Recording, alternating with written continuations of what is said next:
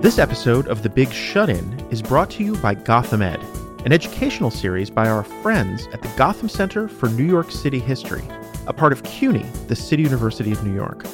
Gotham Ed presents a unique slate of online courses about the history of New York City, designed to serve a range of backgrounds and purposes, from those who are generally interested and looking for a compact introduction to avid history buffs in search of a much deeper dive. The program offers a mixture of private lectures with discussion and more intimate traditional semi weekly classes, exploring topics large and small, varying in length with multiple days and times to choose from. And conducted on a digital platform year round, this series can accommodate any schedule. Want to learn more about what made New York, New York? Go to Gotham Ed. That's G O T H A M E D dot com.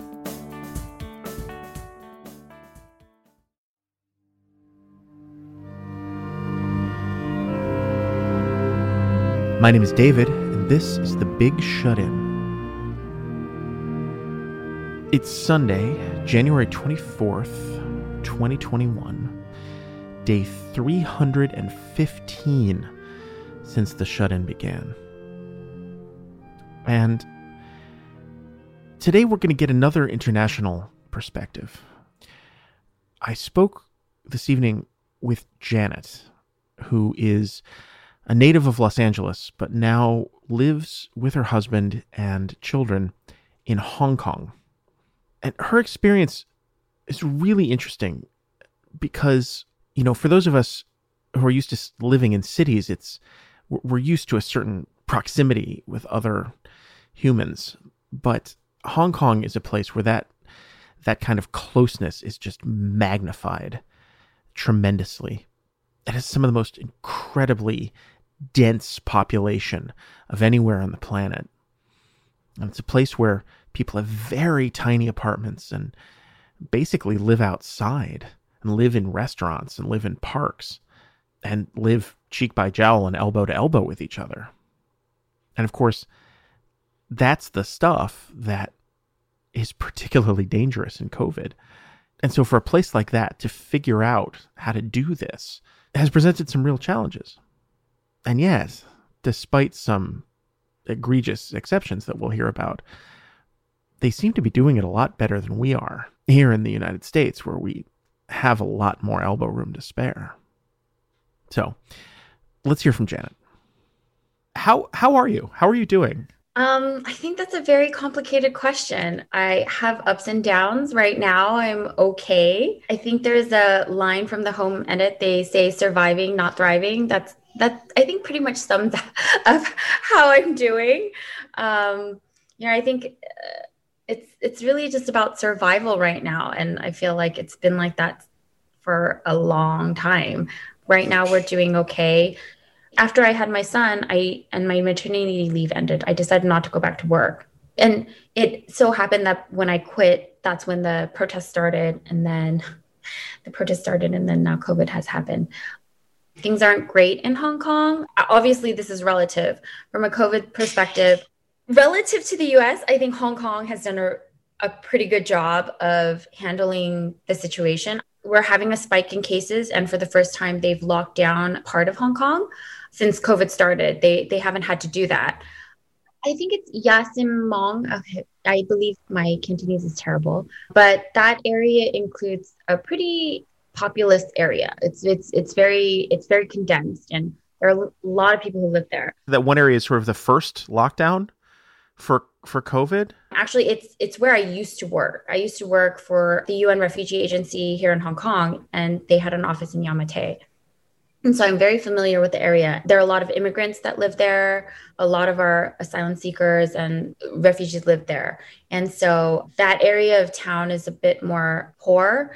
And so people live in tenement houses, like subdivided flats. There's no, there's hardly any separation between families. And so I think there's been outbreaks in a lot of the buildings. It's not great in Hong Kong, but I do feel slightly removed from the situation because I don't live or work there and we're expats and I don't interact with that population anymore. So I feel kind of secluded from it, but at the same time it's it's a you know, it's not that far away from where we are. So anyways. That that surprises me though that you haven't had to have a lockdown until Yeah. now. Well, I don't know the details of the lockdown, but it's the first time that they've had to lock down any part of Hong Kong since COVID started. So, I mean, it kind of shows you the seriousness of, of the outbreak there. It strikes me as a different kind of challenge, right? For a tiny little place, geographically tiny, like Hong Kong, that can kind of barricade itself and kind of throw, you know, pull up the drawbridges, and you know, as opposed to like the United States as a continent, you know, like trying to. I mean, it's you can't. I, I think what boggles my mind is that, you know, Hong Kong is very densely populated. There's a lot of unique challenges to locking down in Hong Kong. I mean, people live in teeny tiny apartments. I can see how difficult it can be. Give me give me a sense of your your living situation, sort of where you live and the size of your family. How big is your place? Like, you know, I live in mid levels, which is like, which is in the center of Hong Kong. I'm very fortunate to to live here, and I live here with my family, my husband, and my my two kids. Hong Kong is a very unique place for a lot of different reasons, but one of the things, one of the benefits of living in Hong Kong while with young children is that you can have affordable childcare, and I'm also very lucky to have two helpers and because of that, I think there aren't like daycare in Hong Kong. We have a relatively larger flat, I think, than the average Hong Konger. So I'm very fortunate. So we moved out to Hong Kong for my husband's work, and they sent us out here for a home finding trip. And, you know, this real estate agent showed us around flats, different flats, and it was so small. And I asked her, like, do you, does like regular size furniture fit in these flats? And she said, no, we have Hong Kong size furniture. And then she told me Hong Kong people are small so that they can live in Hong Kong size flats. The apartments are tiny, and there are people who live in places where there are no kitchens. It was actually really sad. They tried to close restaurants, I think during the last wave. They tried to prevent dining in, but there were like a lot of um, like construction workers and all these people whose their only break is during lunchtime and it's to go to these restaurants it's the only hour they get air conditioning and it's really hot and, and humid in the summer. So all these poor street workers or construction workers had to sit on the street and eat their lunch and they had to reverse the measure in after a couple days because people were people were really suffering. So i think hong kong has some unique challenges but in the us you have space. I mean people have cars. Like in la i just don't understand like why it's so bad because you can isolate in your house and you have a car. You don't have to interact with people. But you know the vast majority of people here live in in large apartment buildings with that are cramped. And it's just i just i can't i don't understand. There, there are many things I don't understand about the world right now. I the list is long. this Um, is true I mean, tell me about sort of give me a better sense of the changes that have happened to your in your life uh, lately, you know, and how how the routine is different with you and with your kids and with your husband and with work and all these things, you know, w- with the way things had been last year and the way they are now. So my family had decided to move about two years ago in March, and we're very lucky to have done so because in June of that year, the protest started in Hong Kong, and so we were under basically under lockdown. Then, I mean, they didn't have to lock us down, but no one went anywhere because the week on the weekends there were protests everywhere, and we actually got stuck in one on like inadvertently. We had gone out to eat with my family and uh, we were pulling out and there were protesters all over the streets and this is like in the middle of of hong kong like in central When was this? What are we talking about? i want to say it was like june june or july it might have been july of um 2019?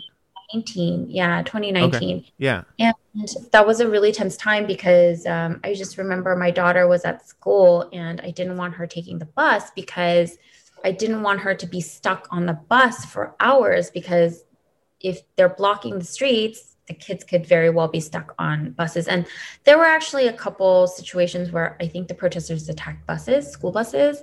And actually my daughter's like preschool nursery that she had gone to, one of their buses were was attacked by some protesters.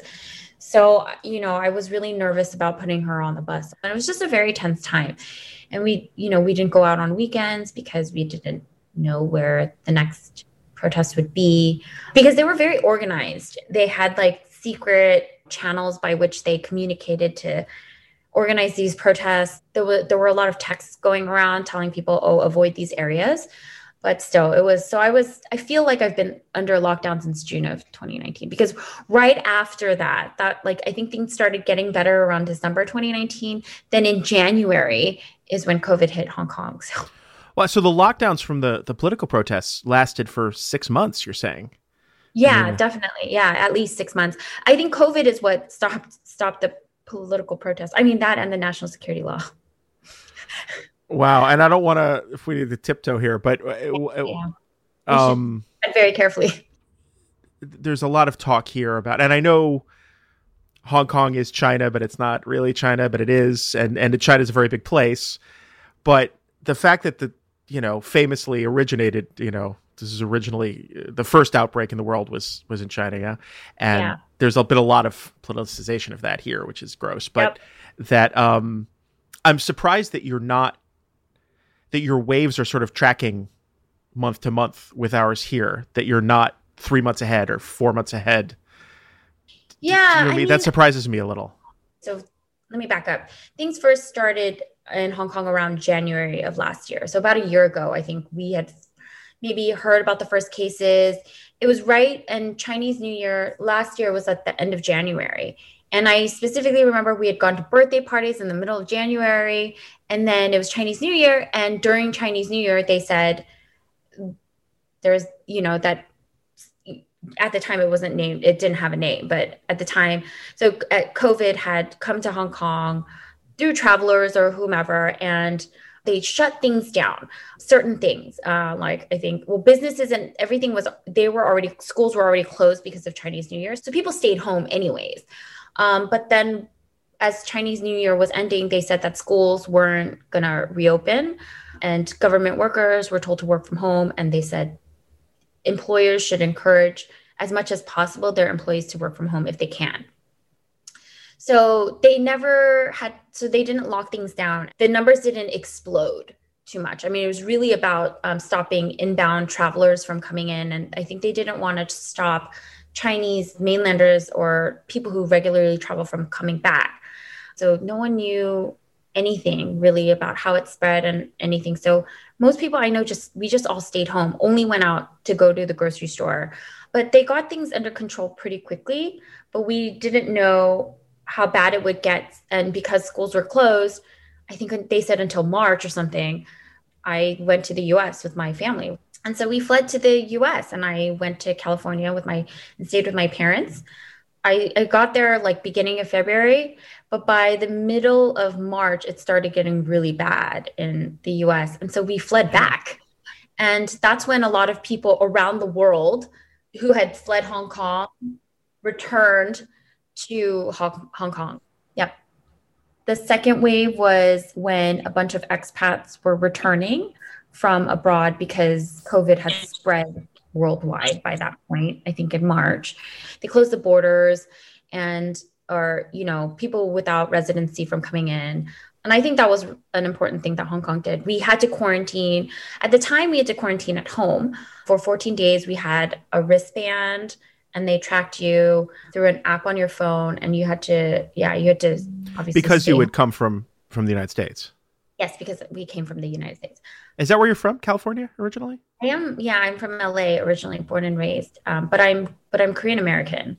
And we were kind of lucky because uh, right after we returned they implemented even stricter quarantine measures and rules now people are subject to 21 day quarantines. There are like travel bans from the UK, South Africa, Ireland. I mean, pretty much the only way to get get to Hong Kong is through Dubai. So there and like a lot of people we a lot of people from hong kong went to the uk for christmas and basically got stuck there because of the new variant and then they implemented these new measures and so people are trying to get back to hong kong via dubai but there's a three week quarantine there. And then you have to come if you come here you have to do a three week quarantine and you can't do it at home anymore. You have oh, to wow. do you have to do it in a hotel. So obviously it's it's cost prohibitive as well. Um so it's five weeks of quarantine to six. come back in. Oh wow. Three weeks there and then three weeks here. And yeah six weeks of your life and the thing is that yeah, you have to stay at, at, a government sanctioned hotel. So I mean they're they're pretty strict, but even with all these measures, I mean there's still covid and they haven't been able to eliminate it completely. Whereas like my like my husband's from taiwan taiwan has even been stricter. They actually didn't they, they didn't have a case for like i don't know like 300 days or something like that. I don't think it was ever completely eliminated from hong kong it was actually the expats who had left that all brought it back. There hadn't really been community transmission here, like not not widespread community transmission.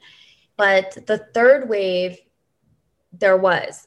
And I think that was also and that would have been uh, when? That would have been summer. Like... That was I want to say July, August. July I went around that time. It was okay. it was like it was summertime. But it's it's what's also interesting is I feel like these outbreaks are largely in like certain like geographic locations and and certain populations and I'm not exactly sure what caused that wave, but and then this wave, I think it was sparked by the dance parties, which is unbelievable. What dance parties? What's that about?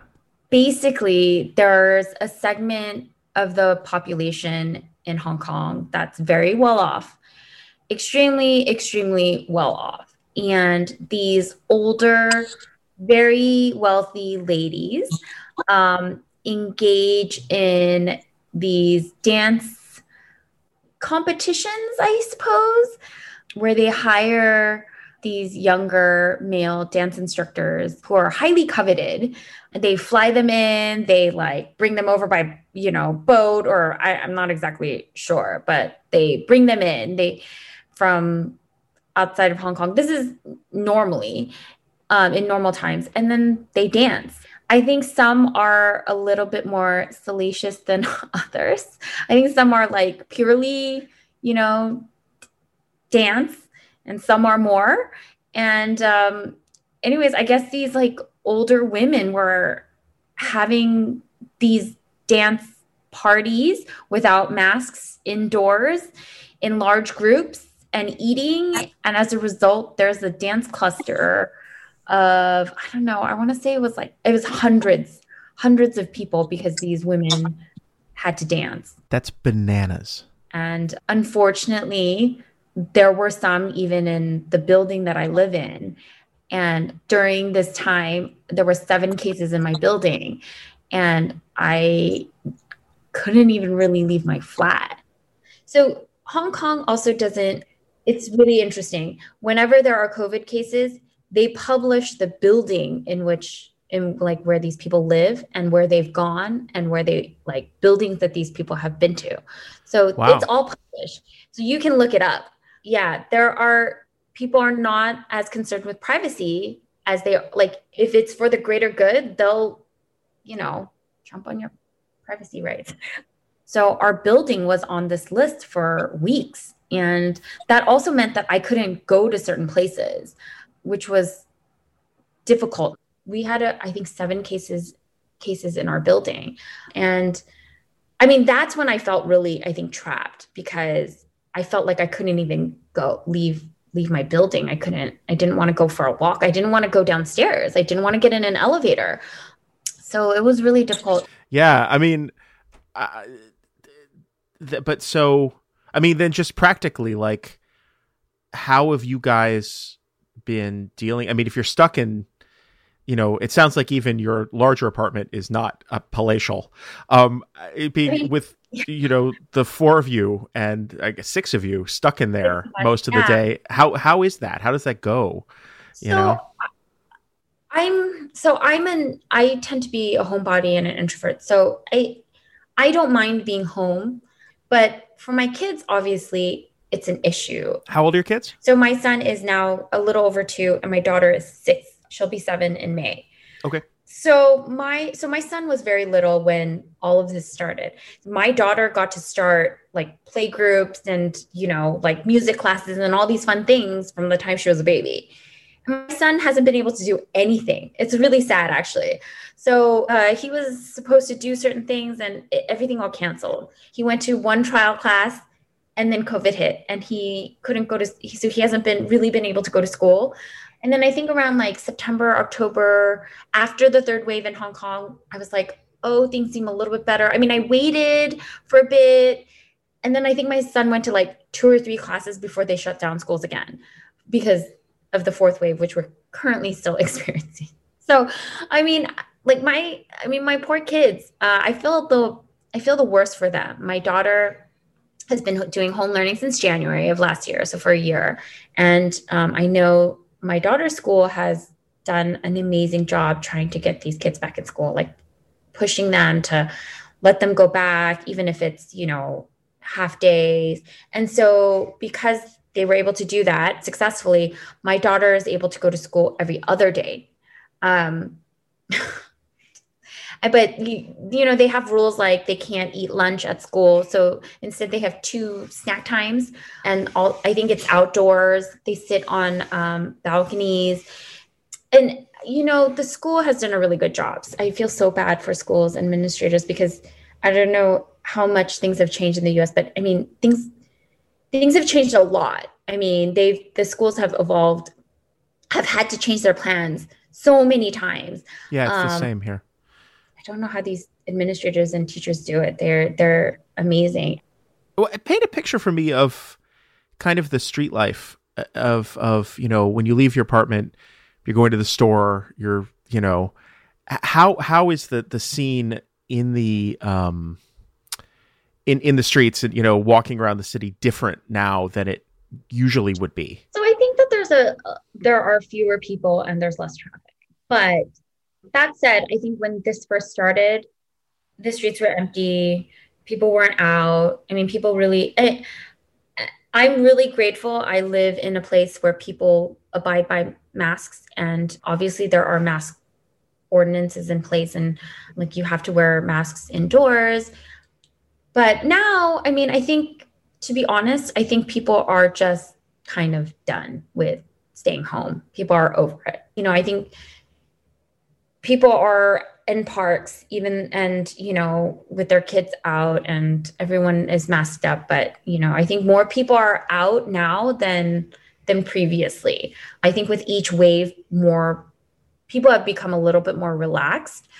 Let me ask you this. As an american living there and looking back here at everything that's been going on here in the states what are the differences you notice in attitude mentality logistics, whatever, be- between how Hong Kong is handling the virus and how the US is doing it? Okay, I'm going to say something that might be controversial. I think that there's a mentality out in Asia of doing what is best for the greater good. There is a strong sense of that here. And if even prior to COVID, if someone was sick, they would wear a mask because they don't want to get someone else sick. Um, it, it was protecting other people from you. And right. there's a large there's a big sense of that. And but i think in the us people are more concerned with their individual rights. They're more concerned with well i i, I care more about my right to breathe. But people are more concerned with their with their own individual rights and here people care about their neighbor and don't want to yeah. don't want to get their neighbor sick but so what is I mean, what have you been thinking and feeling and seeing with all of this, you know, with the heartbroken. I'm completely heartbroken by seeing what's what's going on in the US in terms of COVID and and other things. But I, it's just This is a safe space. You can you can you can vent uh, about anything you're feeling, honestly. I'm utterly heartbroken. I just feel like the US could have just done things so much better. It really didn't have to be this way. And the fact that even now you you know, you're not you were not forced to go under mandatory mandatory quarantine uh, upon arrival from the US is just mind-boggling. There's there's just no way they can control this pandemic if they don't implement simple measures like quarantining upon arrival. I don't understand how that that's not happening. When I went to the US back in March, you know, they were like, "Oh, they saw that I was from Hong Kong." They're like, "Have you been to China?" I was like, "No." They're like, "Go on through." You know, it's it was just there was no and at this point they should have known. They had time. The US had time to prevent it from getting to the point that it did or that it has. Like my parents are stuck at home. They don't do anything. They have friends who have passed away and there have been drive-by funerals. You know, mm. there's a backlog in funerals, so can't even have funerals. And it's just really sad. And I know so like my there have been outbreaks at um a bunch of, I think, Korean nursing homes in LA. I've had several friends who've had grandparents pass away and can't visit them. You can't see them. You can't, you know, you can't go to their funeral. It's it's heartbreaking. It really shouldn't have gotten to this point. If I didn't think that the US could have done better, you know, that's one thing. But all, I mean, this is the United States of America. It it could have done better and it didn't. It failed it failed everyone. And it's just it's so disappointing and um, I, I just, I, I, it gets so upset when I think about it. Um, and as I'm sure other people do. I also think people are just over it and done. They maybe they just don't care anymore. I mean, we have friends who don't have kids and who are young and are out and about in the US and they they're just like if I get COVID, I get COVID and i don't i don't understand that mentality i mean it it i don't i, I just i don't understand it what do you see uh, for yourself there your life there looking forward the next few months are you feeling hopeful um, when do you see things do you, if, if you were to try and project when you think things might return to something that looks more like normal i think i'm generally a pessimistic person I think I've learned that recently. I don't think I I personally don't think that things will be better for at least at least another year. At least at the very least, I think. I mean, I was talking about it with some friends and I, I think that I mean, we're probably not gonna be eligible to get the vaccine until maybe summertime. And the, our kids, we still don't have any data there on how the vaccine affects impacts children. So I just don't know how, without children also being vaccinated, life returns to norm, like complete, completely normal. But that said, I, again, like Hong Kong hasn't been under full lockdown ever, and businesses have, mo- for the most part, been open. I think my life is probably a little bit more normal here than it is it would be in the US because I don't have to worry about rampant community transmission, if that makes any sense. Like, I can go to certain places and feel relatively safe that the people I interact with will likely not have COVID because it's just not that widespread. I mean, we're talking, we're talking like 70 cases a day right now. Geez, what is it in LA? It's in, it's in the hundreds, isn't thousands, isn't it? In Los Angeles County. It's a lot. It's really bad. Um, yeah. So, uh, yeah, I mean, I think if you, relatively speaking, I mean, it, bad was 100 plus cases, 130 cases. That that was that's considered bad in Hong Kong. I mean, I have friends who who are getting together with friends regularly, but I think because they feel that it's not in their community of expats or you know, or otherwise. So they they feel like it's okay. Looking looking forward, not looking forward, but you know, looking ahead toward that the next six, eight, ten, who knows, months. Yeah. Um what are you worried about? What do you, I mean, what are your what do you think about like with your kids and your job and I mean, what are you going to do to keep yourself uh, keep them going? Well, I mean, I think the things the thing I worry about is, you know, vaccinating my kids. I don't know if it's safe yet. And I worry about I worry about whether or not my son's like, you know, learning has been impeded by all of this. Is he going to have like suffer from long-term effects from like not going to school and interacting with other children? I mean, my my poor son has hasn't like he hasn't really interacted with other kids very much. I worry about my even my daughter whether or not all of this has impacted her. So for better or worse, I I mean I'm I'm glad that I was able to be home during all of this so that I could be there for my kids and they've obviously I think needed me during this time. So I'm grateful that I've had that time, but you know, it's I also want to work. I it's impacted the job market here and sure. uh, it like I it's I don't know I don't know how I'm going to go back to work my husband has a very demanding job so you know as much as he wants to you know do things for the kids i mean he can't he can't be a full-time like mom and do his job it's just he can't i mean you said you said that you're an introvert and a homebody and you chose to be with your kids yeah. but you must feel a little cooped up and bored at this point i think i would feel uh, frankly, I think I'd feel more cooped up if I was in the US. Uh, I don't know. Maybe I wouldn't because maybe I'd live in a house and I'd have a backyard. You know, I think I think the hardest thing is is not having space for my kids to run around and play.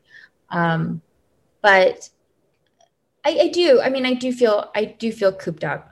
I do feel I, I do feel this longing for normalcy in life. I long for just like the simple things just the simple things, just being able to go out and eat at a restaurant with my family. I mean, their restaurants are open until 6 p.m. if you're in groups of two. But do I feel safe eating inside a restaurant? No way. Because um, it so at 601, that's when COVID I, happens. Like that's it makes uh, so the, the the curfew thing doesn't make any sense to me. Like you know, you have to close here. It's 10. Like think for what when now they're closed again. But you know, yeah, no, I mean, so while I do think that relatively speaking, Hong Kong has done a great job. Like, you know, there are certain things that just don't make sense. Well, I, I, you've been amazing. Thank you so much for sharing all this with me. Do you have any oh, last, no, no. any last thoughts? Any, anything else you want to?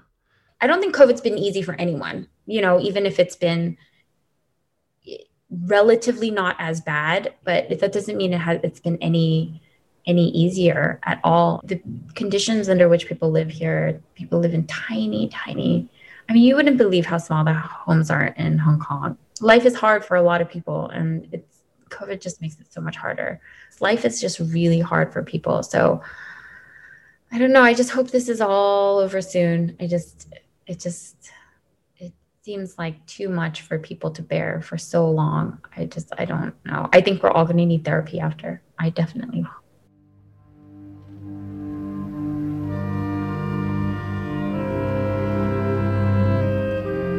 This has been The Big Shut In. My name is David Hoffman, and I produce and story edit the show, along with Tanya Mohammed. Post production by Garrett Tiedemann. Publication and promotion by Kelsey Kors. It's a production of Racecar Radio, racecarradio.com. If you have a story you think would be a good fit for the show, please do reach out. The Big Shut In at racecarradio.com.